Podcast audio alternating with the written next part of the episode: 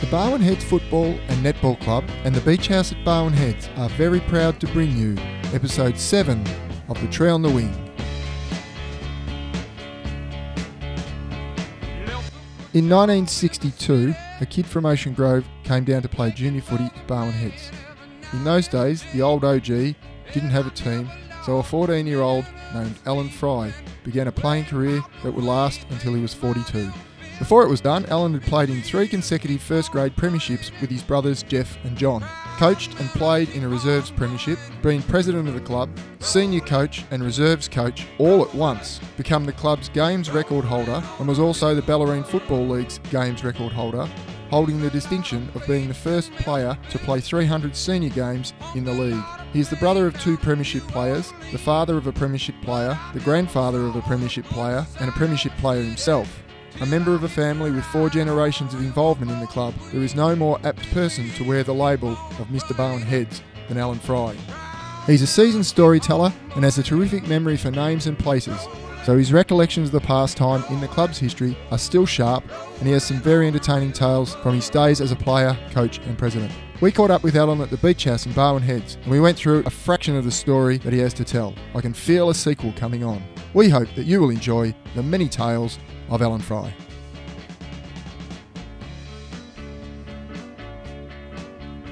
We're recording.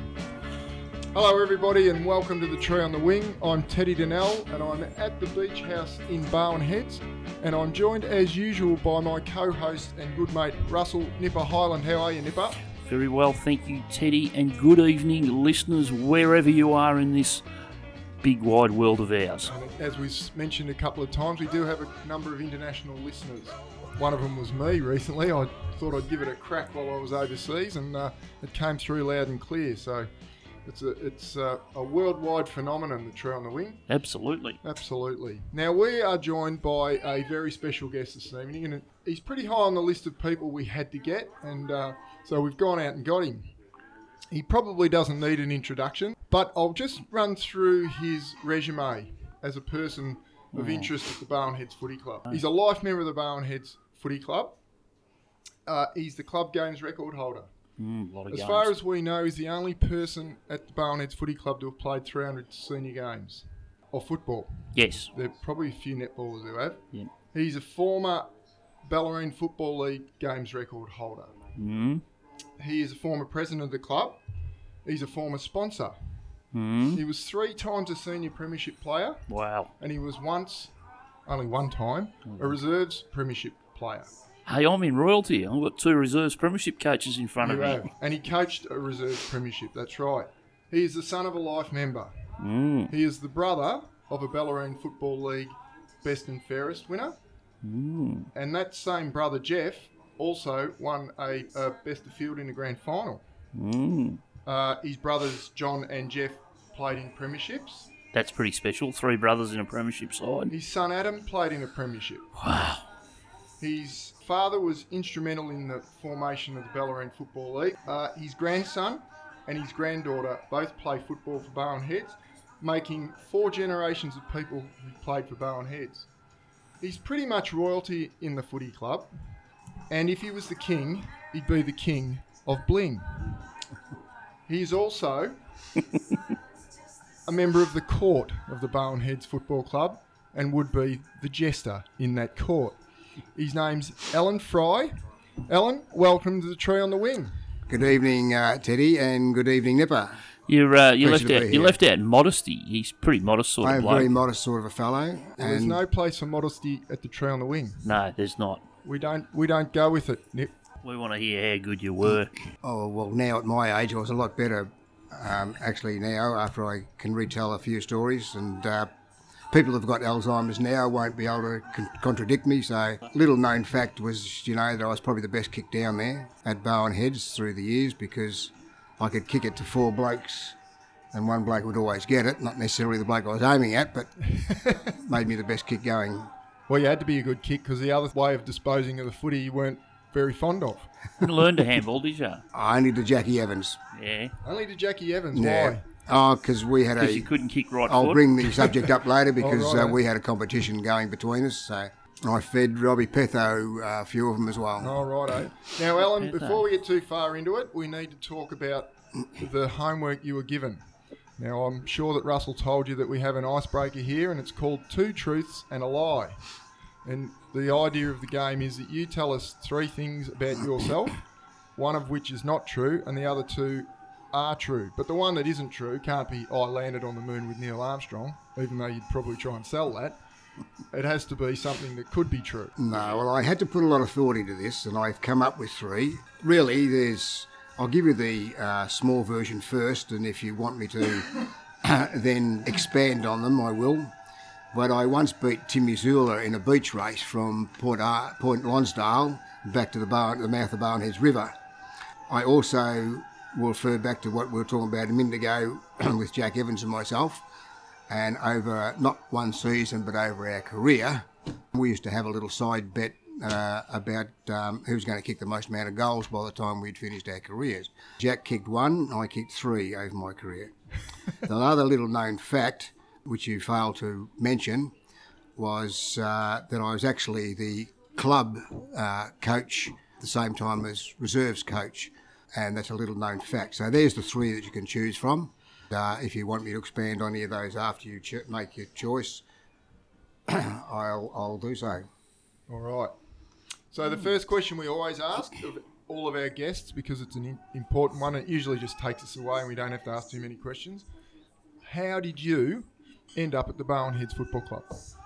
Well, it started off uh, at the age of 14, actually, back in 1962. And in those days, Ocean Grove didn't have a football side of any description at all, and it was Barwon Heads, Ocean Grove combined. And I came over here as a 14 year old to play junior football, and I spent one year in the under 15s and then went up into the under 18s and played two seasons in the under 18s. And then I think my first senior game was at 17. um, and getting back to the name of your podcast, in those days the juniors uh, would be playing at the away ground, where the seniors would be playing at your home ground, and then vice versa. so we used to uh, get the bus when we had finished our game, come back to watch the seniors, and we'd all climb up in the tree, and that was our grandstand. And we'd sit up there for the day. And someone used to have to go do the errands of getting the pies and the cans of drinks and so forth and so on, but that became our official grandstand. So that's a bit of a history on that uh, particular tree. It's quite famous, really. Who uh, who was running around in the juniors with you at that stage? Was there some? Was there a was there a tight knit bunch that continued on through the club, or Well, there was me uh, older brother because Jeff was 15 at Yep. that stage, but still eligible to play uh, in the in the juniors. I think there was people like Terry Lindsay oh and yeah, yeah, uh, Terry Lindsay, uh, you know these sorts of blokes. Uh, might have been Macapeast, uh, Simon Lont, I Yep. think. yeah, But you're testing my memory out there a bit, mate. Marshy around then. No, Marshy was a bit. Uh, he was two years younger, so Oh, he yeah. was sort of not yet playing. Um, you know the The under rumour 14. is he's still two years younger. The, the rumour is actually correct.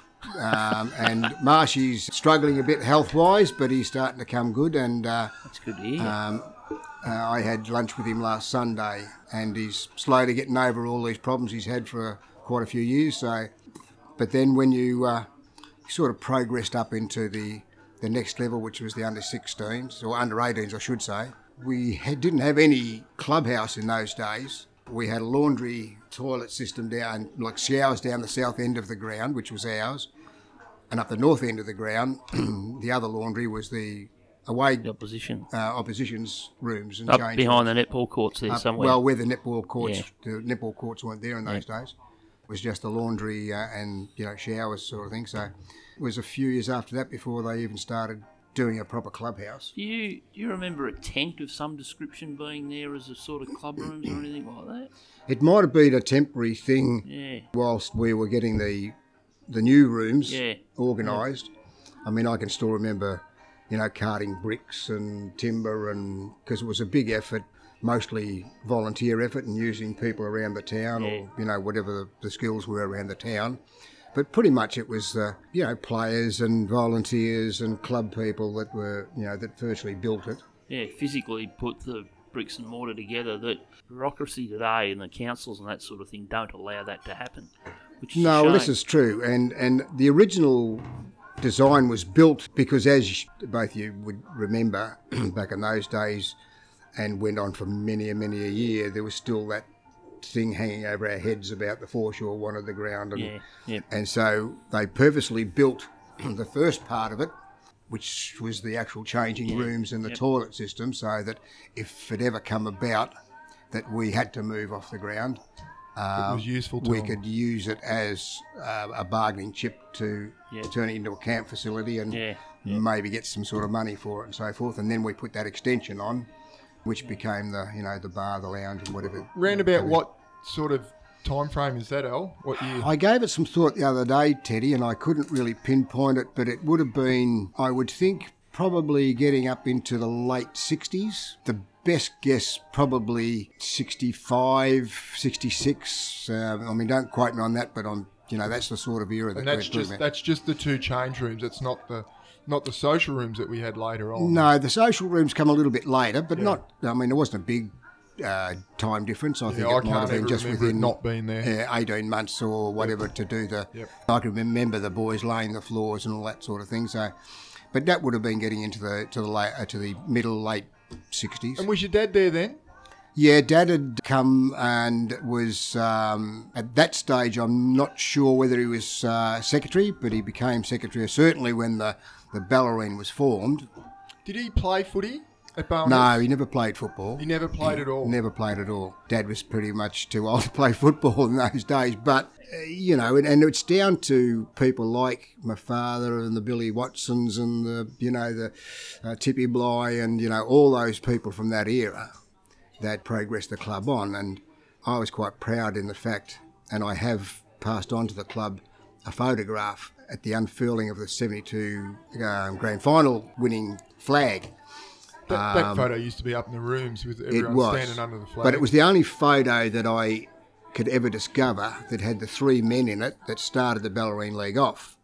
and that was uh, Dad, uh, or Vern Fry. Uh, it was Ray Menzies from Ocean Grove and Les Ash from Leopold. And everyone knows that Les Ash's medal is the yes, the league's uh, best and fairest. yes. and they sat around uh, a table and they virtually come up with that concept because it, up until then we were playing in a league called the Evelyn Hurst League. Ocean Grove, who finally formed their sides in the late 60s, they were playing what they used to call, I think, the Polwarth. Polwarth and the Woolworth. I and the think. Woolworth, something like that, yeah. Of them. It was- well, Barwon Heads had played in Polwarth League as well because I think one of our premiers- It changed. There was a Polwarth and Yeah. then it was an Evelynhurst. And it changed a little bit as it evolved and, and came about. And uh, the first year that the Bellarine was formed, I think, was 1970. 71. No, it actually f- was Oh, the formed in formation, 1970. Yep. yep The yep, first playing season was 71, where we went through the whole season undefeated and then lost both both finals. finals. Wow. Then we went Torquay 72, won the 73, first one. 74. Tor- grand Torquay finals. beat Winch in the Yeah. grand final. Yeah, I was looking at that but we, we went through un, un, undefeated that season, and then just for some unknown godforsaken reason, we fell apart in the two finals. Was that a team that had been building up over a period of time, or did we attract a lot of players because of the, the creation of a new Well, league? probably a little bit of both, but the nucleus of that side stayed together. Um, You know, over that four or five years, and there was a lot of brothers actually playing. You know, there was me and the my two brothers. Uh, there was the Lindsay brothers, the Watsons brothers. There was, you know, I think there was uh, four or five sets of brothers that were in it, and we were a bit of a mosquito fleet, I suppose. But Yeah, there's because not we, any real big, real big blokes even in those photos. Not any real No. huge blokes in those. I mean, photos. actually, one of our ruckmen, fellow called Johnny Gray, yes. or Oh, yeah. affectionately known as Pecky, Pecky. Yep. and he was He only had a big leap. I remember Yeah, him as a kid. He, he- had a massive leap. look. He wouldn't have been any more than six two, six, you know, Collingwood six footer, I suppose, but a great ruckman. And then, of course, the big brother Jeff. So yeah, it, you know, we weren't endowed with a, a lot of big fellas, but we had just gelled and had a nice team that held together for you know quite a lot of years. Yeah. Who There was coached in that first year? The first year would have been Phil Mullins, I Phil think it was, Mullins. Yep. some- oh, okay. who's now or was he's now with the Sydney Football Sydney, Club. Yeah. yeah. I think he was instrumental in getting Lockett up there at the time, and he's still a football club manager for uh, Yeah. quite a few, uh, and mentor to quite a few of the Sydney blokes. Basically, up until, or right through until 73, 4, 2, 3, 4, you'd played all your footy at Barwon Heads. Oh yeah, yeah. I'd gone into. you, you were 14 when you first came, so Yeah. that's a bit old, isn't it, to be starting to play footy? Oh, look, I mean, you know, we had kicks around as kids, but, Yeah, you know, because we'd come down from Melbourne when I was sort of 11 or 12, Yeah, yeah, that's the same Um, as me. Where, where were you in Melbourne? we lived in Essendon. Oh, okay. Uh, my father was transferred down to Geelong with his work, and that's Yep. how we come down to live at Ocean Grove. But Yep. up until then, it was just uh, kicking footy around the paddock, you know, Yep. until we sort of got fair dinkum about it, you know. So, yeah, look, it's just. Um, I think the only break I had from Barwon Heads was in the very late 60s, about 68, 69, I suppose it was. There was me and a well, Chucky, the big brother. We went into and played in the old VFA uh, in Geelong West. Uh, I think Jeff was about a season and a half. I played there and then got homesick for Barwon Heads. Jeff was quite an accomplished and a you know pretty much permanent player for a while. Phil Stringer was in there at that oh, stage. Oh, yeah. But what really changed my mind and came back was because Barwon Heads was such a social club, and my wife, who had grown up with all those girls, and you know they'd formed a, a good band of friends and so forth, and whenever you went to any of the social dues at Geelong West, they were very, very clicky, and the wife just felt out of it. She just hated it. She just couldn't get Yeah. into it, and she just didn't refuse to come, and that sort of spoiled it a bit for me as well. Would have been hard too because you would have been playing on Sundays. Well, that was another thing too. You play on the Sunday and you had to go to work on the Mondays. Yeah, it was it's a bit not, you know, doesn't it? And, not and every due and second dues. week in Melbourne. Yeah, and Yeah, every second week in right, Melbourne. yeah. Yeah. Yeah. But look, the VFA in those days was a completely different kettle of fish because they only had 16 aside. Yeah. No You wingers. got a lot of, you got away with a lot more than what you did in, you know, What do you 18 mean? Umpiring side. wasn't spot on, or you just go around No, because the one umpire. it was yeah, there was one umpire and there was a lot of behind the A lot of swinging arms. Yeah. I, I made the mistake one day against Port Melbourne and took on Buster Harland, who was pretty much a legend at Yeah. Port Melbourne. Yep. He snotted me and I snotted him back, and then it rolled over onto the over the boundary line. I was then getting the hell beaten out of me by these women with umbrellas, say. and I was getting beer starting get bottles and and the oh yeah, and they're spitting on you, and you know, so it wasn't the best uh, bloke to tackle, No, but they were the Geelong West women. Yeah. yeah, exactly. Yeah. wow. So yeah, um, and then as I said, the reason I came back to Bowen Hills was because I, I really did just miss the social side of it, and we were always known as a really good, close social club. And if you know the old saying, "Happy wife, happy life," and all the girls to this day are still all very, Yeah, I was going to say those those friendships that you've got, you you had with those blokes, Marshy and Chucky and and Jackie Like Evans Jackie and Jackie Those Evans blokes and, lasted and the big brother and and we we uh, we only lost one. We we've got a a bit of a group now that revolves around about eight couples, where we we get together three times a year just to have a little luncheon thing. There's one coming up in, next week, I think, actually. And one weekend a year, we just go away for just a weekend and, and, and hang out together. Unfortunately, we've lost one of our members, which was little Charlie Domenico. We thought we'd lost Joe a couple of times, but he's still hanging in there. And it's good to keep. You see, we've been doing that situation for, oh, it would be getting up to 44 years now, I guess. That we've been, long, yeah, that we've been sort of having these little reunions and keeping a close association with each other. How did um how did Charlie Di Domenico end up coming down to Barwon Heads? I really am not 100% sure on that, to be totally honest with you. I actually played school football with his brother. But he come down here with a mate of his. Can't really tell you. We become very, very close friends. You know, we were almost uh, brothers in that situation um, as well. And he was a grand bloke. started to look alike in the end. started to very look like a very like. I mean, there's a few blokes still call me the Wog. and then, of course, Charlie's uh, son came down here and he played in a grand final Premiership team side with too. your son. Hmm. Yeah. Exactly. Flea. Where, flea. where did you go to school, Al? I come down from um, Melbourne just after primary school and went to the old uh, East Geelong Tech. Oh yeah. Um, left there when I was 16 at school because um, wasn't the best of students. I was going to say you played over 300 games of footy. I bet you that's more than times you went to school. well, that's probably true. Um, someone asked me the other day, and I was between the between the there was over 300 uh, senior games, and then there was you know of course the uh, with the, with the reserves, and I'd lost count about 425 somewhere, so it was about somewhere between 425 and 430, and then with my two brothers and young Adam, son, you could calculate it's in the north side of a thousand games. A lot of games. yeah. North side of a How, thousand how games. old were you when you gave it away? 42. Jeez. 42 when I gave it away. And I, look, to be honest with you, I, I kept playing till then because it was my greatest desire to play a season with young Adam. Yeah, yeah. young Adam, uh, yeah, to play with my son, which I I, I achieved uh, a season with him, and and in in a lot of respects on a different scale, but on a lot of uh, um, scales, it was probably as big as some of the grand final wins we had. Yeah.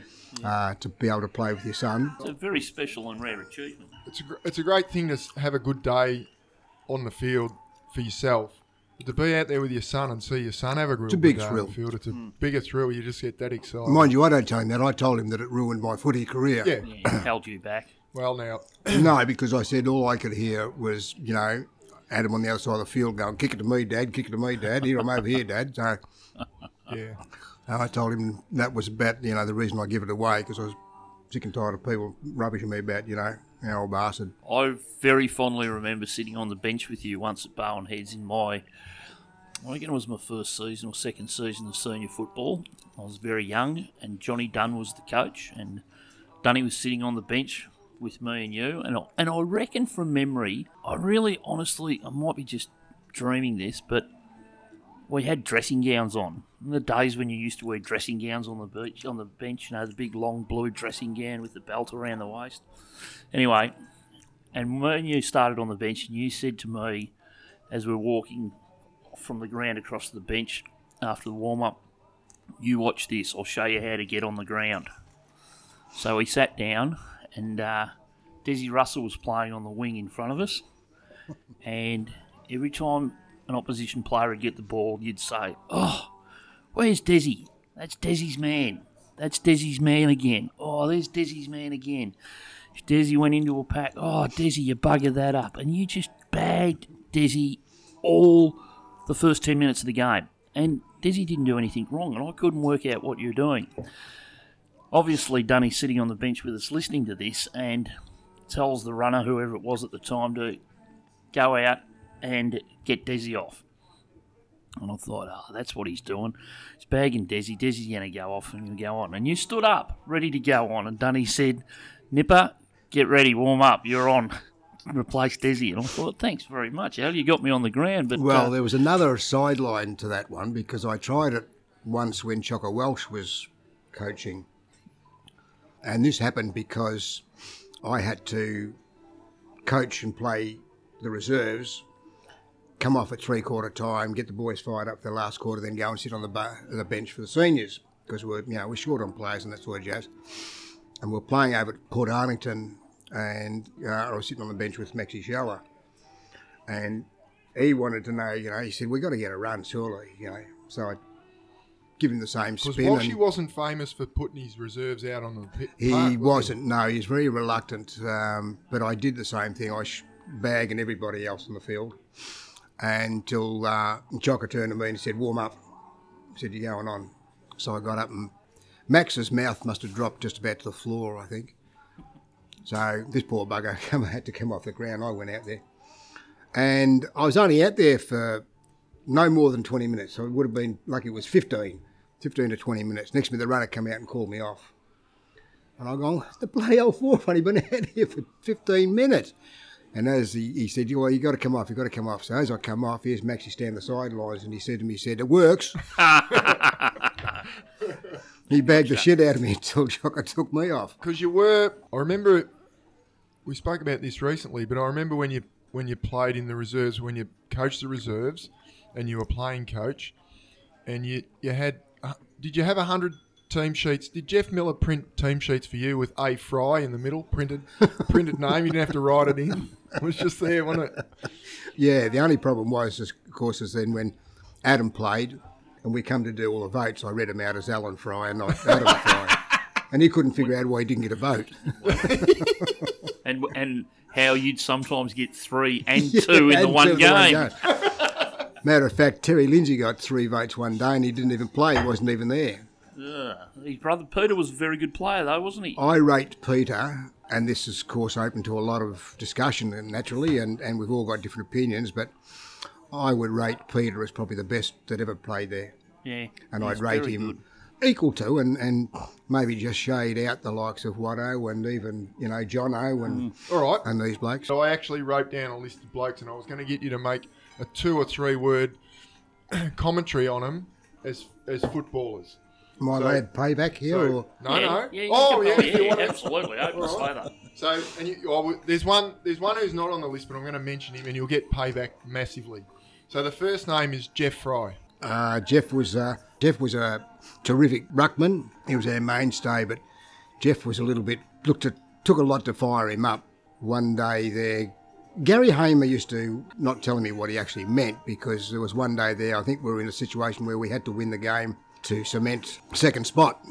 Gary came up to me and asked me if. Um, and said to me, "Look, we've got to get your big brother fired up. We've got to get him aggro." He said he needs a bit of prick about him. And I said to Gary, leave it to me. So in the warm up, I went up to the big brother and I jumper punched him. And next minute he's come up off the floor, just about trying to kill me, rip my head off, you know. And then he went out and he finished up getting best on the ground. And uh, Gary came up afterwards and said, not quite what I meant, Alan, but, you know, good job. Uh, and he did that twice to me, Gary. We were playing down at Torquay, and their little rover, you may have remember Little Hill, bloke called Hill, Yeah. and I was back pocket, so I was minding him in the in the uh, back pocket. And Gary came to me at three quarter time. Uh, no, sorry, big pardon, at half time. And he's giving me a bit of a roasting, saying you're giving him too much leeway. You know, he's he's, he's killing us. You know, we've got to get him out of the game. And uh, so I get out there on the third quarter, and I picked him up and drove him into one of the signposts on the you know on the on the side of the ground, and they carried him off on the stretch. And then Gary come up and said, "That's not quite what I meant. Take him out of the game." And I said, "Will you bloody tell me what you mean then?" so Very good. Um, Jeff wore number 32, didn't he? From memory? you could be right.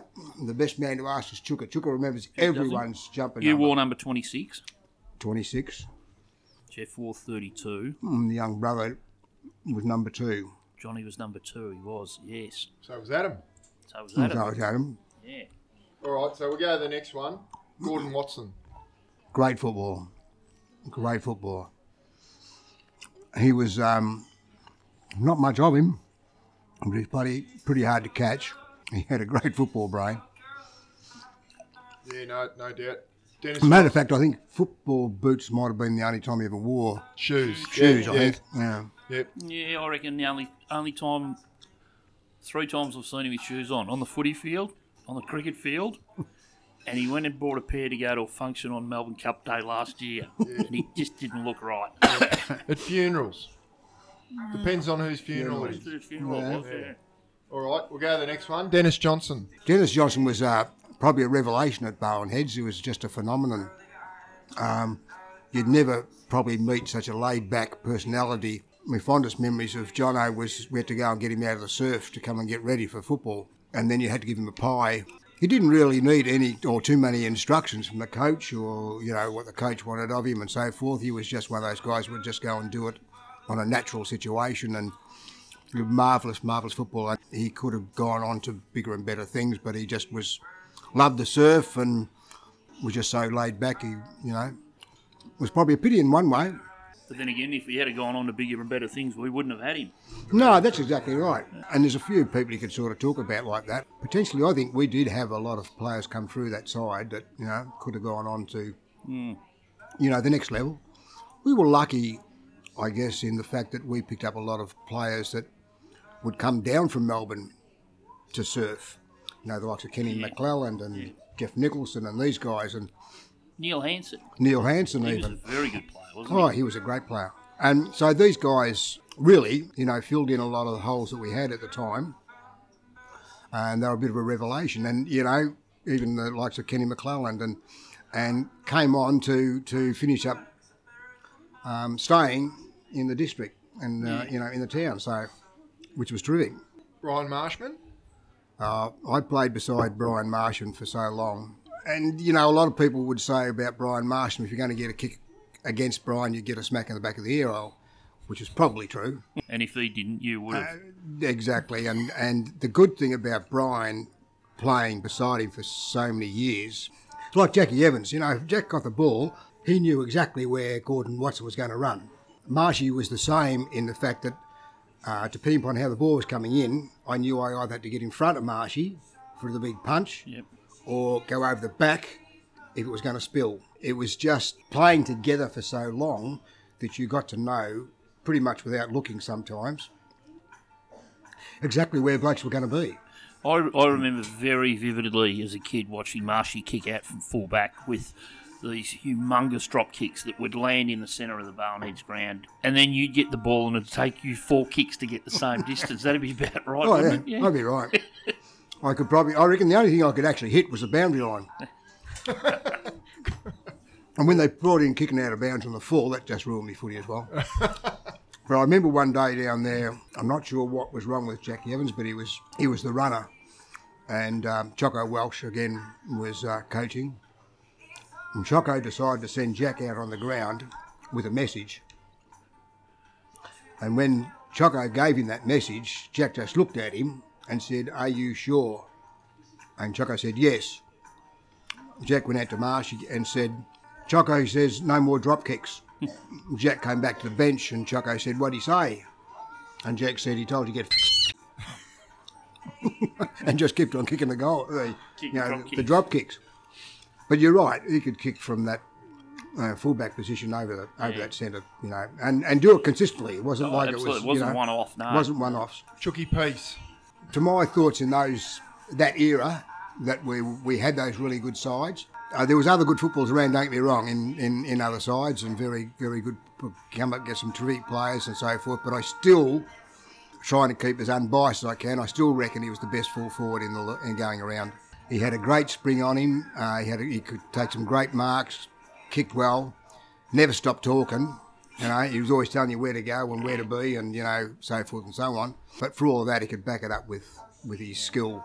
He was a, a reasonably contained fellow. He never used to lose his temper very much at all. I did experience it a couple of times, and when he went off, he did go off. But um, he was a pretty laid back sort of a character, and, and I think, as everyone knows and that's listening here tonight, and you walk around uh, this district and you just mention the word Chuka, and Oh, he's a legend. everyone knows him and I- knows who he is. I had a look on the uh, AFL Barwon's website today and the history of, of everything, of all the leagues, and the leading goal kickers are mentioned in, in the history of the league of every year of Bellarine. And Chucky won the leading goal kicker a number of times. I think in all of the years when we won those flags, he was the leading goal kicker in the competition. And he is the only person in that list whose name says Stephen, and in brackets, Chuka. Peace. now, just the last couple Jeff Nicholson. Yeah, now there's uh, a, a fellow of contrasts. I still play golf with him every now and then. Uh, he's a bloody good golfer as well. Great footballer, but probably a bloke that should never have played football. And Jeff, I'm not talking behind Jeff's back. I've said it to him before. Ripper bloke, but you've got to get to know him. Yeah. Too many people make the mistake of thinking that he's a little bit, you know, on the house your father's side and, you know, a bit weak and whatever the case may be. But What a mistake. what a mistake. But that guy He he could have just been anything and everything. But I saw him one day in a practice match against probably one of the the biggest and baddest reputations in the whole of Geelong and Bellarine and parts unknown, Carl Ferguson. Yeah. And I seen Carl take Jeff on one day because Jeff was giving him hiding. Nico nearly tore him apart. Carl's a funny bloke because he would tell you how he knocked your missus off the night before and also a Joe's, but then he was the first one to buy you a beer in the Yeah. rooms. He came up to me after the game and he said to me, he said, I've played uh, football all over the place. He said, I've played up in the Northern Territory against the, uh, the Indigenous sides. And he said, I've only been scared twice in my life. And he said, once was playing up in Northern Territory. Yeah. And he said, and today was the second day. He said, who was that little blonde bastard? Yeah. Jeff nearly just took his face off, you know. Well, that was the thing with Nico because he was such an unassuming looking fellow, and because he could absolutely tear a game apart with his ability, people think that they could knock him off by intimidating him. and, look, Hilo, you've, you've also got to keep it in mind. If you went out there to play on Jeff Nicholson and you just played on Jeff Nicholson to your own merits, Yep. you would have no problem with Jeff. No. No. Exactly. You know, and if you beat him on your merits, you'd have no problems with him. Yep. It was only when they tried to put him off his game by, you know, pinching or, you know, Whatever it was. whatever it was, and he'd give you a couple of warnings. Yep. And Alan Marsh probably suffered the Yeah. the uh, not heeding the warnings. Mm, Yeah, that was Jeffrey, but you know, he he turned to me into probably one of, after a, a rough upbringing, but he turned into being probably the best father I've seen. He just adores his kids. There's nothing he'd do for his kids, and nothing you know he wouldn't do for his kids, I should say. And he's become a very good golfer. He's a pennant player over at Lonsdale. Yeah, and, I've you know. He's, I don't see him very often, but when I do, he, he's just a lovely bloke. He's a Yeah, great He's a bloke. lovely guy. Yeah. Pound, pound for pound, like, and on his day, just a bloke who could just destroy a game in 10 minutes and then go missing for the rest of the game. but it wouldn't matter. we dragged him off the flank there wasn't me. the coach dragged him off the flank there one day and put him into the centre and told him to just go for it, sort of thing, you know. And in one half of football, he kicked 11 goals of his Yeah. own boot, just running out the centre. yeah. And that was what I he could remember do. he kicked nine goals in a quarter at Drysdale once. yeah, and that's the uh, sort of thing Jeff could do. Uh, Barwon heads against Drysdale. Yeah. I actually remember him in that game. He, he was playing in the centre because the ball got kicked. Somebody bombed it into the goal square at the at, at the defensive end, and Jeff just soared over a pack and took this massive mark, Mm.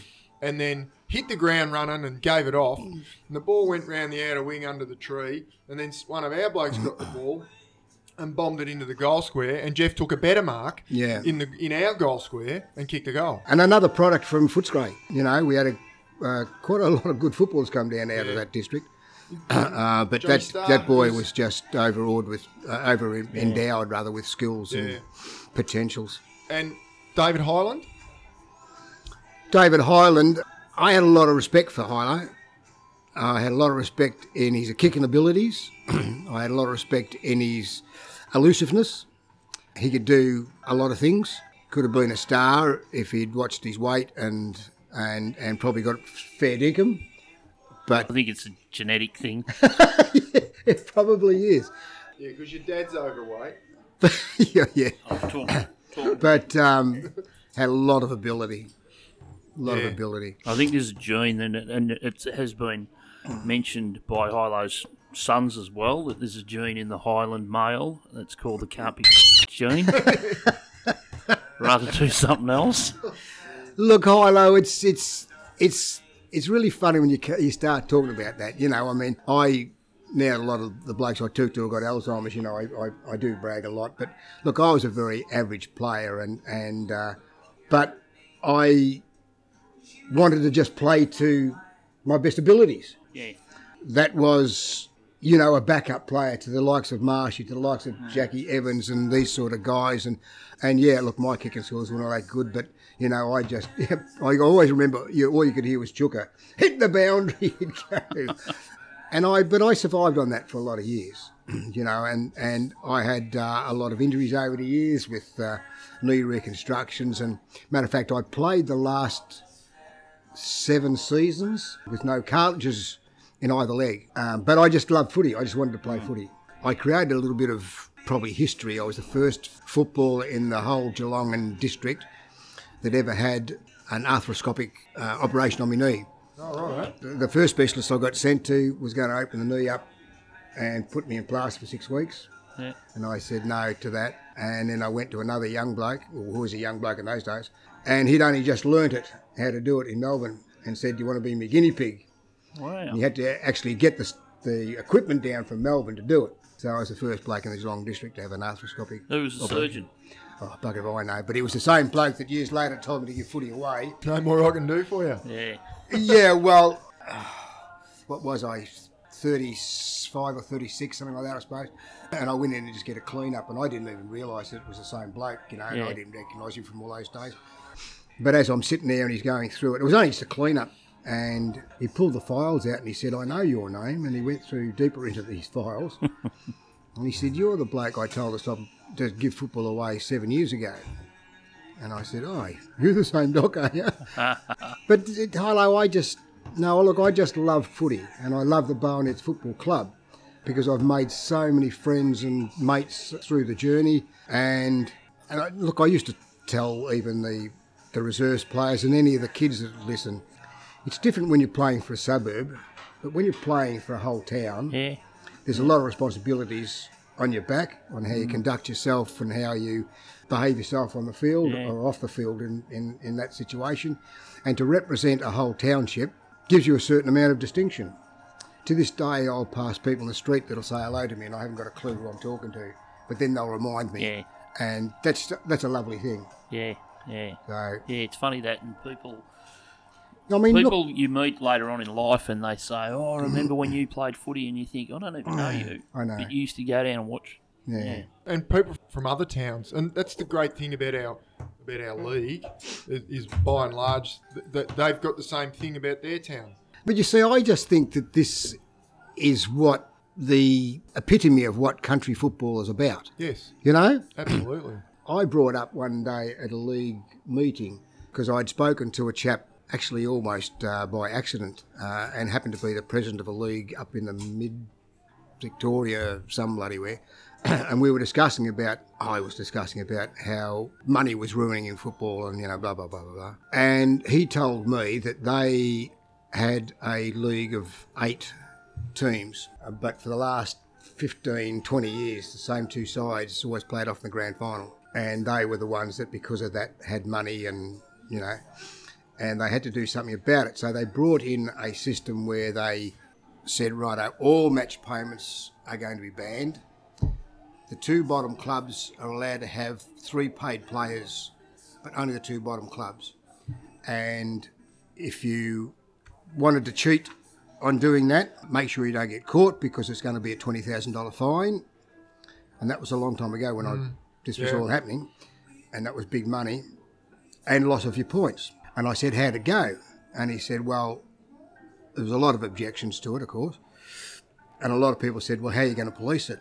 And he said, Well, that's where it's up to you people. If you want it to work, make it work, right? I mean, if a bloke goes down the local butcher shop on the Monday morning, gets a couple hundred bucks shoved under the counter to him, and he goes in the pub, gets pissed and starts talking about it, and, you know, are you going to pay the 20 grand?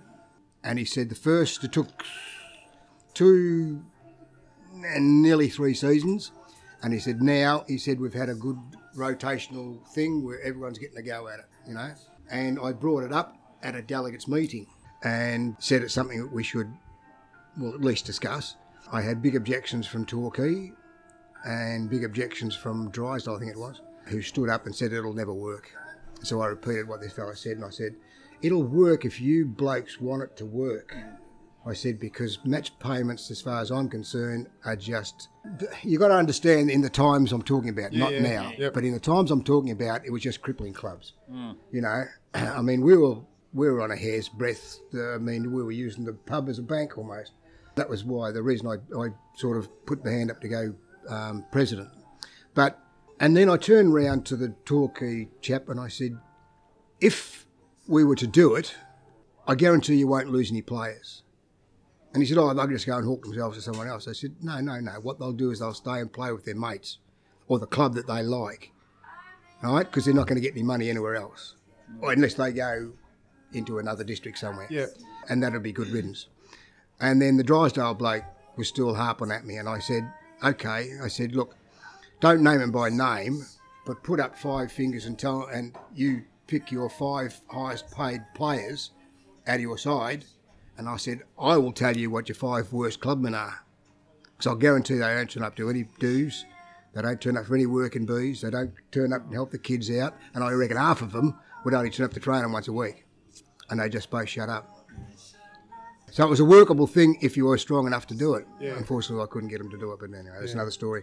Well, yeah, but it's been recognised that, that that was an issue with by bringing the points, Oh, without a bringing doubt. points into the into systems. You know, you've got the other side of the coin too, though, Teddy and Nipper, because like Barwon Heads has got to be proud of themselves that, to the best of my knowledge, we were the first ones to bring our net club, netball club into the umbrella of the football club, and then that went virtually league-wise, and now it's become the norm for just about every football club in Victoria, Yeah. if not Australia, Yeah. and that started here, to the best of my knowledge. yeah. So But Bellarine was one of the first Without a doubt.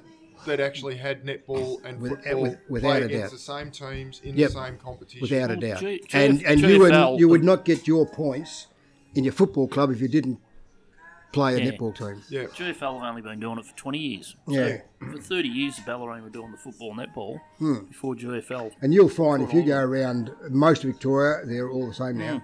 Yeah. And I think, look, that's another milestone that you know a lot of people have just got to be uh, proud of. Yeah. You know, I mean, we can track our our football club back to the early 1920s now. yeah. I mean, what is it? Not next year, the year after. It's the hundredth anniversary. Yep. The Yep. you know the football club. Yeah. You know, it's something that you should be proud of. And and if I can be critical, I'm very critical of a lot of the memorabilia we lost over the years. I'm critical of why they haven't got that Legends wall up again with all their photographs and so forth. I don't know what their aim is with that. But actually, But if you walls. lose, tra- if you lose your traditions and you lose your, you lose your identity, or if it gets eaten up into the ether somewhere, you just haven't got anything. You haven't got a backbone. Mm. And I think this is really what happens to a lot of these. It's just not football clubs. It's a, it's a lot of clubs that, that fall into that sort of a hole, you know. Lose their history, And, lose and their I was roots. really sad that they changed their their their football song. What was the song when you started? We are the Seagulls. Down by the sea. Mm. And of course, then it became um, She's a grand old flag. She's a grand old flag. And I know that's just taken off the Melbourne song, but it was our song for a lot of years. Mm. And I'm sure if I brought back a lot of these old boys that have passed on, or, you know, even the likes of Joey Marshman and, you Yeah. know, these guys, they wouldn't even recognise the song now. They wouldn't even be able to sing a bar of it for you. I don't know. Um, Dashing down the wing. Yeah, but look, I'm, Ho, all ho, I'm ho. saying is I, I'm a great advocate for tradition. You've got to have your traditions and you've got to maintain that tradition and pass it on to the next generations that are coming through. You know, my granddaughter, young Ruby, she's now been invited into the Geelong under 16 squad. And she was really nervous about it and really, you know, sort of uptight and, you know, blah, blah, blah, blah. And I said, and I think there was three girls from Barwon Heads that have been chosen to do it. And I know it's just a tryout, but I said there's a lot of girls that didn't get called in, love. You know, mm. just do your best and go at it as hard as you can. And if you succeed, then fine. You know, if you don't, well, you've done your best. And that's all you can ask for many of these kids. But kids have got to be brought up in this town that are playing football here. That yes, they're representing not just the football club, but they're representing a whole township Yeah, that's right. The community. community. That's exactly right.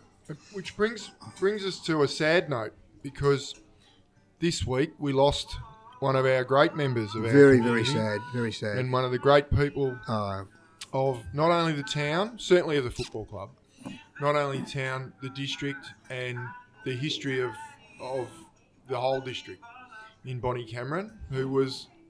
Did we we get an age on Bonnie? 95. 95. 95. I spoke to her a couple of weeks ago, and she was really good. Um, yeah, very. She was a woman that never seemed to age, you know, looking at her sort of thing, you Yeah. know. Um, She sort of she never looked off at his. old, didn't she? Well, not really. She I sort of reckon she just she just hair. never seemed to change. No, no. Just never seemed to change. And she was tireless. Oh, Man, look, I I had a few run-ins with her, but she was I always was gonna, fair I was and going to ask you about that, Alan, because Bonnie was a very strong-willed person, Very strong-willed, and so are you. I And unfortunately you had did the, a bit of committee presidency, and Yeah. how long were you president for? I think it was two years. I Yeah. So you had It's your presidency and other committee roles as well. The thing with the the thing with the was the with the presidency thing was that it was well almost the stage where no one else was going to put their bloody hand up, and we were running on strew string, strings, and for years and years and years, the lady committee, ladies committee operated as a separate entity, kept their own books and their own finances and blah blah blah blah blah, and there was an unwieldy committee that we came into that I think there was something like 11 committeemen. And I parred it down to five or half a dozen, I think it was. And then I had to insist on Bonnie, uh, to Bonnie that those books had to come into uh, Into the- into the umbrella of the whole club Yeah. and be audited by us, and all the money's got to come into us. If they wanted money for this, that, or the other, that's fine. They could put in requests for it, and you know, blah blah blah. And uh, Bonnie was not a happy lady, but finally come around, and you know, I mean, sometimes these committees can get just so unwieldy and too many people pushing their own agendas or going in opposite directions and blah blah blah. And to get us out of the mess that we were in, it had to be you know a unanimous thing all around the board. You know, funny sidelight to it was, and I think maybe both have heard this story before, but who was on the committee, a fellow very well known to us, has just passed away recently, Mr. Pelham. I decided I'd give Pelham uh, a position of responsibility. Because he'd stuck his hand up as well. He put in the you know application in. That was true. So we had him handling the books, and during the summer and the pre-season, Pelham was selling. He was coming in of a Sunday morning or a Tuesday night with these bags full of money, and he was running the chook raffle down the down the pub, and there was bags full of. It was like you know between two and four hundred dollars every time he come in. You know. And I sort of got, I don't know why, but it went on for a couple of weeks until I, I, I just questioned him and I said, Steve, are you taking the money for the chooks out of your own pockets and then reimbursing yourself? Because I said, you know, you've got to make sure you keep the chits and, you know, Yeah, put the, yep. the proper paperwork in, or you take it out of the bag and, you know, but I said, whichever way it goes, but you got to put, he said, oh, no, niece, no, no, niece. He said, I never raffled a chook. And I'm saying, what are you talking about? You run it down there every Friday and Saturday night. And he said, no, but we didn't raffle a chook. He used to go to the news agency and he'd get those little cheap raffle books and he'd go around and he'd sell them all over the pub. And then he'd wait half an hour and he'd go around again. And if someone said to him, What about the last draw? Who won the last draw? Oh, was bloke out in the bistro won it, you know. So we're going around again. Yeah, Blake in the beer garden And you always know won what, it. we all know what it's like standing at the bar, you know, and you've got change sitting there beside you and have a beer, you know. Someone says, Do you want to buy a raffle? You said, Yeah, take some money, and, you know. And that's what he was doing. Never, raffled never raffled one chook until I said you better at least raffle one chook. But no, I mean, you know, and it's it's funny you twist of things where people give it a bit of responsibility, stands up, and you know, Rob gave a, a good hand, but it's just sometimes I think these committees just get too big, and also people stay in them for t- far too Yeah. long. You know, Yeah, for the wrong reasons. and for the wrong reasons, yeah. I, oh, look, you know, I say that, and my father was sort of secretary for 15, 16 years, but I mean, uh, unknown to most people, Mum did most of the work as far as the bookwork was concerned, and she, uh, it was, it would, it become almost a football record, and unfortunately, a lot of it's been lost Yeah, because you know there probably could be a book written from it.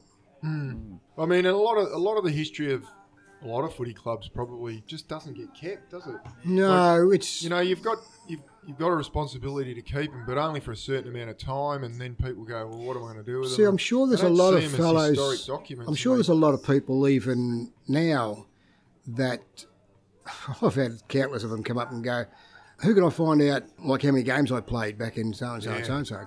yeah, No yeah. bloody idea. Cornsy's always on me back. no.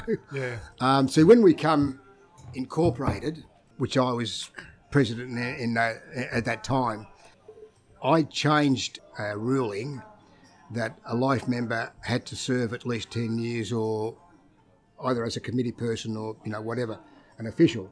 It should be 200 senior games as well.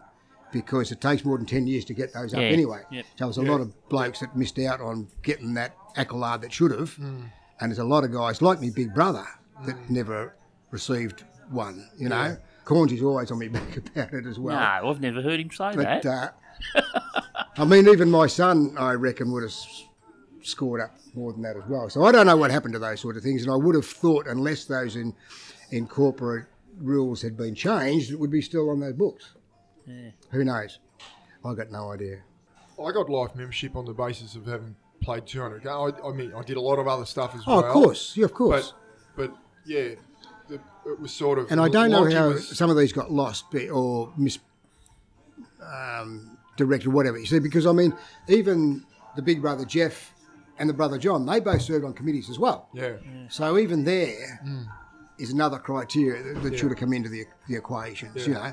But yeah, I, I mean, look, you know, it takes a full club meeting to change those in corporate rules, Yeah. uh, and look, if it hasn't been done, it was probably still it's probably Yeah, still on that's the books, you know, One of those things that uh, changing constitutions is a very hard thing to do. That takes a lot of work, and if it takes Oh, a lot of took- work, someone's not going to do it. unknown bloody hours of work. It was just a mind boggle. Um, you see, at one stage, I had this grand idea, uh, and this goes back to when we used to get always threatened about getting thrown off Yeah. Barwon Heads, you know. So I had this grand idea that I'd approach the Geelong Council and go up to the 54 acres, and I actually at the time had the rooms valued. And again, given the era when this was happening, you know, they were valued somewhere around about the 85 grand. So I thought, okay, go to the council and say, well, we can offer 85 grand. I wanted to then get together with all the sporting clubs in Barwon Heads. You know, your cricket clubs, your, you know, your golf club, your tennis club, you know, the horse riding club, whatever, and your bowling clubs, and amalgamate the whole lot of them. Get a really nice community centre put up there, which become everybody's to use Yeah. with some change rooms and blah blah blah and sort an oval out for us. And the answer I got back on that submission that I'd spent bloody weeks on doing to the council said, "It was a terrific idea. We will be very interested in that. You move up there, and then we'll think about building a facilities for you." Yeah. Watch this space. And so I turned around and said, "Well, you know, you can't move up there if you haven't got the facilities, Yeah. the change rooms and the, you know, the showers and blah blah blah. You know, but uh, so, and then I put in suggestion to the club that even you could go as far as approaching Ocean Grove and sh- not amalgamating with them, but sharing that Shell Road Oval. Keep here as just like a training base, or if the the fortune wanted to take it over, I remember train that. up here, and you could work your draw so that when they're away, we're playing home, blah blah blah. Uh, have a, an, a a bit of an amalgamated committee so that you know you've got an equal voice, so forth and so on and so forth. But I wouldn't advocate going back to as an amalgamated, you know, Barwon Ocean Grove footy club again. But it could have been done by sharing. It's, it's it's done in the league now. How many you know grounds are shared now by other clubs? Yeah, And well, Geel- well, could be- Geelong it West could be do done. That now. Yeah, Geelong West do that. Share But- the West Oval. it all pretty much fell on Yeah. you know deaf ears. But For the foreseeable future, that their place up here, up there is safe. Mm, for the foreseeable future, yeah. yeah, but it's Um, not. It's, I'd like to know if you've got it in writing though. Yeah, it's it's an ongoing it's an ongoing thing though. Even if it's you know even if it's a 25 year lease or a 30 year lease, it, it, every every now and then it has to you still have to go through that pain, don't Yeah. you? But see, the big elephant in the room is that even if the foreshore committee did that, they can't use the oval anyway because it's a designated emergency. Yeah. Yeah. Yeah. Um, you know, go to. Well, that's where the campers are supposed to go if there's a fire. They're I know. to go Exactly right. stand in the oval. So I can't see why they'd even be interested in doing it anymore because it's just not going to benefit them. And, and, and you know, I mean, it's just. Yeah. It is a bit. It, it, it is a, a bit bloody minded. I think sometimes. Oh, it is. Of course You know, it is. We don't. well, Without re- a realistically, I mean, how much effect does it have on the tourism trade during winter? Well, well, that's having true too. games of footy there, It probably, you know, if anything, could enhance it. Yeah. You know? You know? Yeah. Let's go for a weekend down the Barwon Heads Caravan Park and we Oh, watch no. a bit of footy. Look, I'm sure if I, I, I'm, I've always been sort of not staggered, but a little bit. I've, I've always wondered why we don't pump the Battle of the Bridge a bit more. I was going to talk to you about that. The, hmm. the Battle of the Bridge is a pretty iconic sort of game within Australia, really, Victoria. I know I, Yeah. I know people. I've met people in Western Australia and Queensland who you say, "Oh, I played my footy at Barwon Heads." Oh, did you play in Battles of the Bridge? And like, it's a, it's a well known thing, and And in the early days. And, and when we play here, yeah. it should be a really big game. Remember I can Easter remember the very first uh, grand final we won, um, 72 uh, against Ocean Grove. And um, the main street of Ocean Grove then had Jack Skinner's, and, you know, where the post office is now, that was just a town open space, so to Yeah, speak, with a big, like, signboard. Yeah. And we all marched up the, up the bloody main street and wrote all across the noteboard, you know, about, you know, What was that uh, like a Mad Monday? yeah. Was very much like a Mad Monday. Um, but I can remember going into old Jack Skinner's into, into his store, you know, and he'd just ignore you, or you'd get served last if you got served at all, you know. you and always known as the traitor, you know, of the Oh, town. yeah. And yet, you know, when I sort of stopped to explain to people, well, when I started playing football, there was no Ocean Grove side. Half of Ocean Grove made up half of the Barwon Heads side, yeah. or Edge Ocean Grove. And I said, so when Ocean Grove started up, it would have been turncoat for me to go and play for Ocean Grove. So, Yes. You know, but it took a long time for that stigma to get out of old Jack's system. Do you, were you ever approached to play at Ocean Grove or when Ocean? Oh, yes, you're not on any great official what's Yeah, names. There was just always a- just little feelers going out, You know. especially to the big brother. yeah, There was always feelers going out, you know. But we were, our whole family was involved in Barwon yeah, yeah. mum, dad, me and me, you know, two brothers sort of thing. So it was a whole family affair, and that was what the club was known for, Yeah, you know. yeah. I've spoken to many a, a, a bloke over the years that you, you you know you run into used to play footy against and that. Like you always used to love coming to Barwon Heads. Yeah. I mean, even those Battle of the Bridges, I must say that as willing and rough and rugged as the games got, there was never once I was scared to go into the Ocean Grove rooms and have a beer with them. Yeah. yeah. And the same as over here. Yes.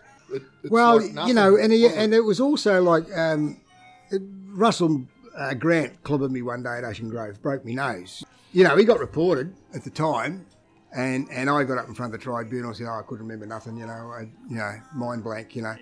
But he, he, he came into the rooms, you know, and, and apologised and bought me a beer.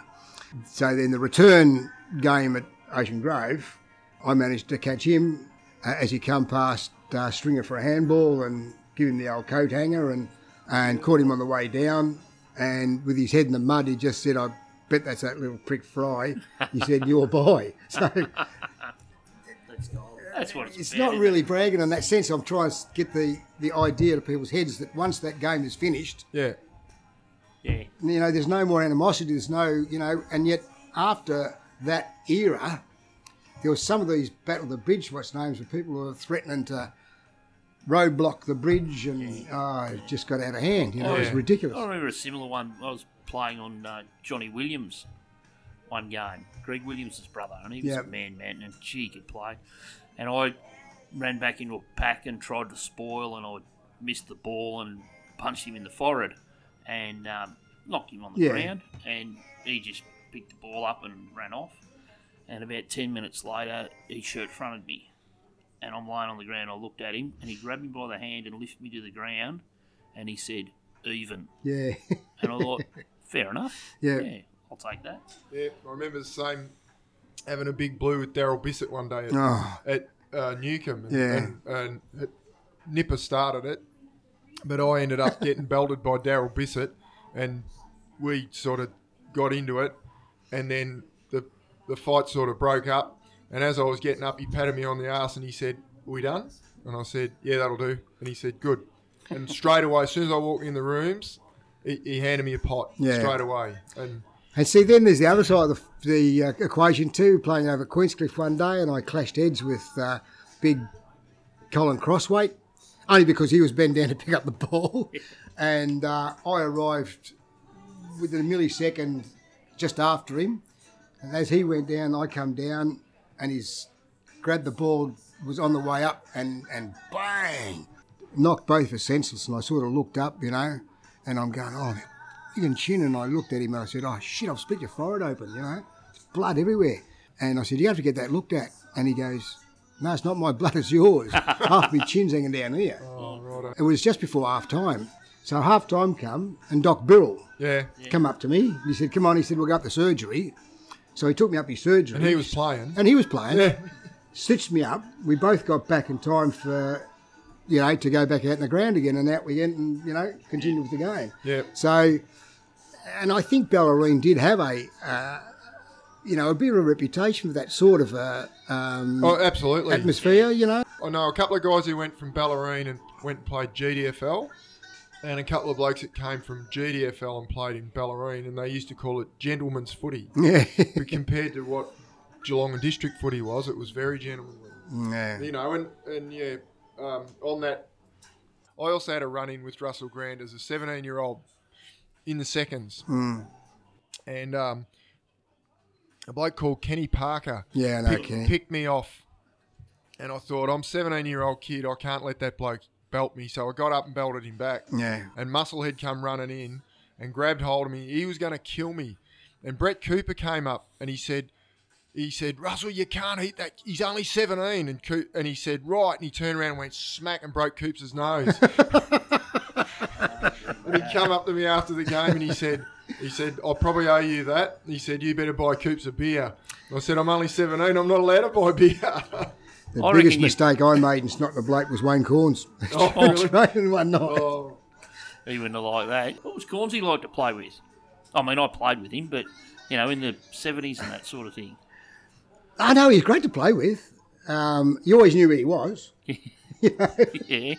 Yeah. He was a bloody. He had a lot of skill too. He was He a bloody He good was very footballer. skillful. This particular night though, where it was, uh, I think it might have been Big Stretch Crawford that was coaching us. Oh, yeah. We're only using half the ground, and we weren't allowed to kick. It was all handball. You know, you could go in and just grab a bloke to you know hold him, and then stand on the mark, and it was all handball and, and this sort of thing. And the week before, I'd got this bang right under the nose here, you know, and it sort of broke the gristle under the nose here, and it was as sore as buggery, you know. Anyway, someone handballed it over to, to Cornsey, and I've gone in, stand there like that, you know, and he's got the ball like that, and he's gone bang into the nose, you know. Oh, And, and I gone, oh, you. And I went whack and decked him, cut all the side of his lip open. Crawford said, right, I enough of this shit, we're all going in. And took Cornsey over the quack. And he come back, and I'm in the rooms, and I'm having a beer at the station. I'm going, oh, shit. yeah. Oh, Christ. This is not going to be pretty, you know. but he come up and he said, oh, I said, I'm sorry, Art. He said, Oh, I'll buy you a beer. So he had a laugh about it. yeah, he had a laugh about it. That would have been good to hear. And he, look, he was a, he was a great bloke, and as I said, he, he was he enjoyed his bloody football, and he could play. Kim was a good footballer as well. Yeah. His brother could play a bit as well. yeah. I saw him go over the boundary line there one day to fetch the ball, and there's these blokes down that in that southern Yeah, I reckon I remember that. beachside. S- Between the between the tree and the old scoreboard. Yeah, these blokes have been giving him buggery all day, like you know, and so he's gone over to fetch the ball from the fence. And he's picked it up to throw back the umpire. And these two blokes are over the fence, bloody, you know, in his ear, yelling. Yeah. So he's gone, "Mm, bang! Both of them. I remember that. I don't know whether I was playing or whether I was watching, but I distinctly remember that. And I'm thinking, he just hit those two blokes. Yeah, he was. Yeah, and he did. He shoot first and ask questions later. He did a little bit. Oh didn't he? well, yeah. Well, mate, So which is the lie? that's Ah, what we've got to get to.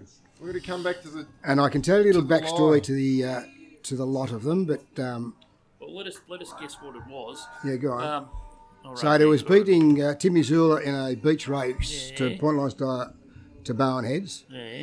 Me kicking over our respective careers over the journey, me and Jackie Evans, and I kicked three goals to his one. And that I served as the club coach I don't reckon, unless you were on a bike or in a car, that you would have beaten Tim Zula. I reckon Jack Evans would have kicked more goals than you. I can't remember you ever kicking a goal. Oh, you kicked a goal. Oh, we haven't talked about this, and we're going to come back to it. You kicked a goal in the '87 grand final, didn't you? I kicked a few in the reserves, but I never Yeah. kicked one in the seniors. You coach, you play wherever you want to do. I reckon Jackie I beat kicked more Timmy Zula because we arrived at training and there's a bus there waiting for us. And Howard Smith was coaching, and I thought, don't think I'm going to like this. And I knew as soon as we sort of went to get on the bus where we were going. Yeah. So I, uh, I got uh, Russell Montgomery and I told him to go home and park his push bike behind the bloody sand dunes at Collendina. Anyway, we got dropped off the lighthouse, and every half a kilometre, kilometre, saw a Jazz, you know, we'd stop and have to run up, spin up and down the bloody sand. And I hated running on the bloody sand.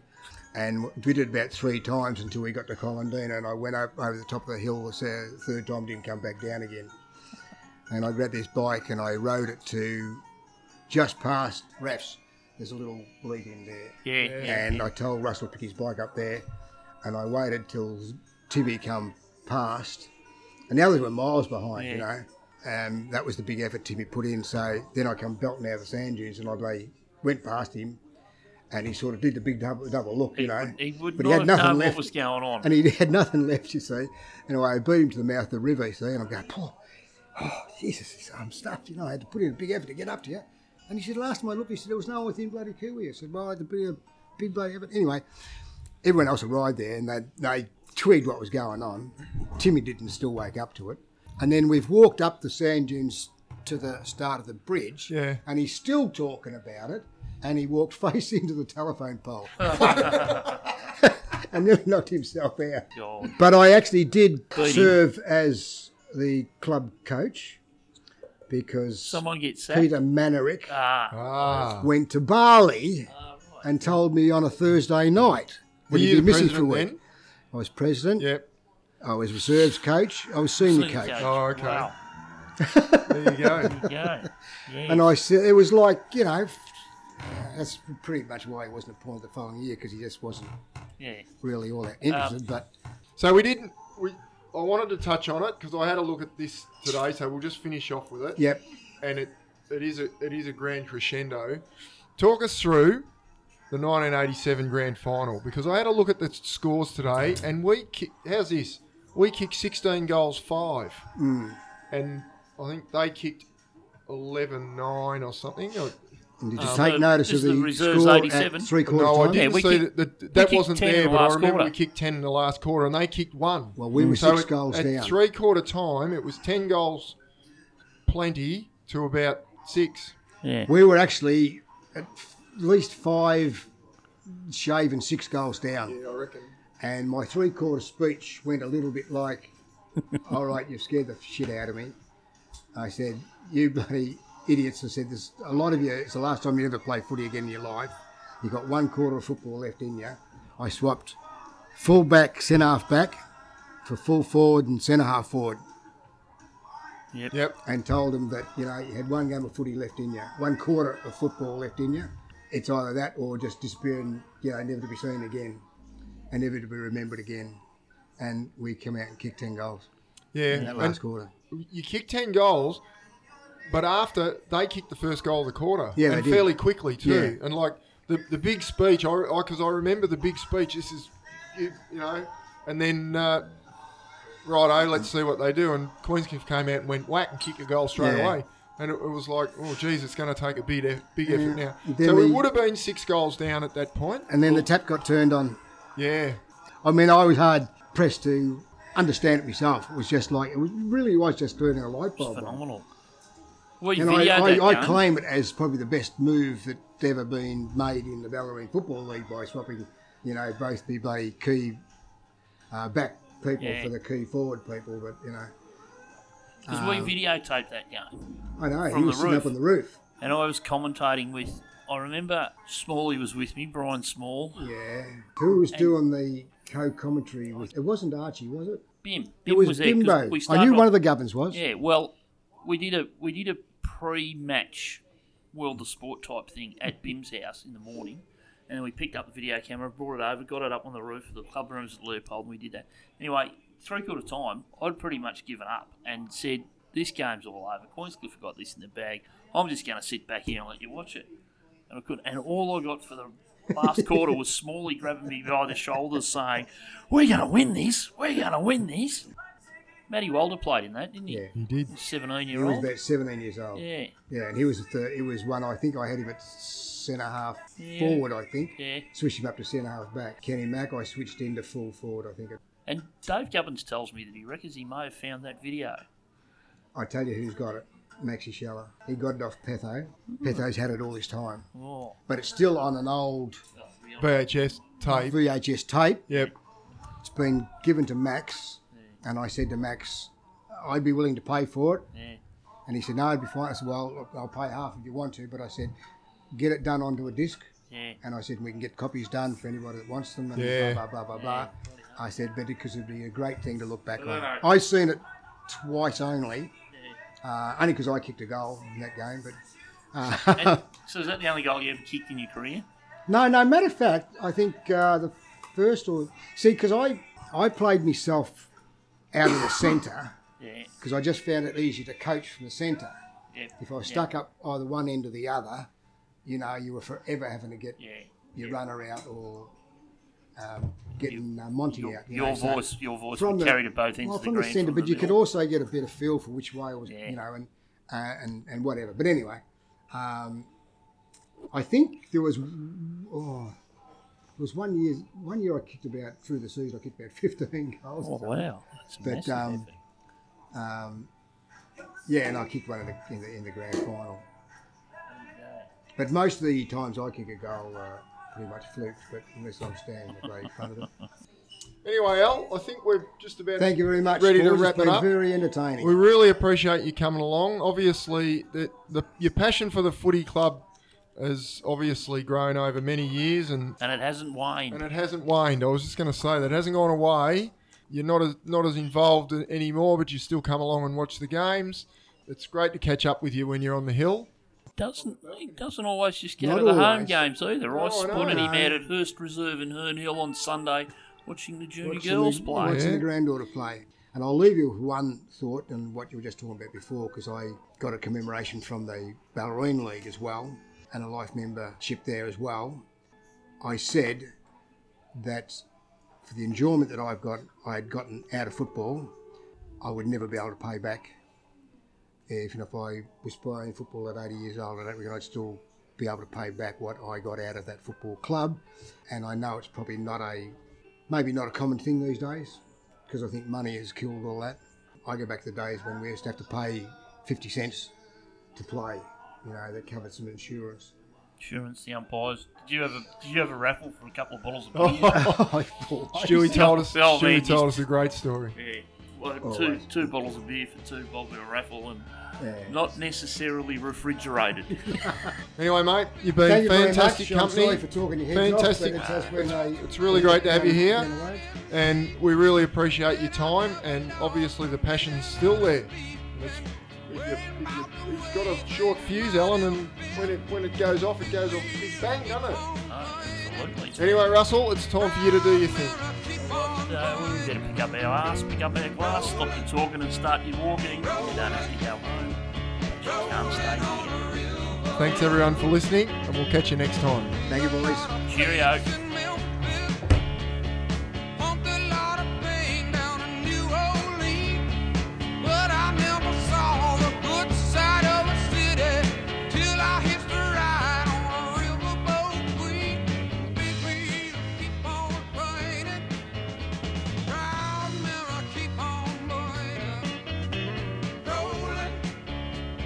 Great to hear the passion that stays with people for our footy club. Alan is a man who has had an involvement in the club for 57 years, which, when you think about it, is more than half of the lifetime of the club. Yet he is still emotional about his place in the club, grateful for the opportunities the club has offered him, and for the many friendships he has built over many years, and he has a real appreciation for the place of the football club in our community.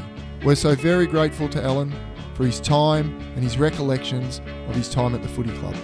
Thanks again to the Beach House, whose fabulous fare you could hear us feasting on during that episode. We are eternally thankful for their ongoing support. Until next time, thank you for listening to the Trail to Win. Rolling,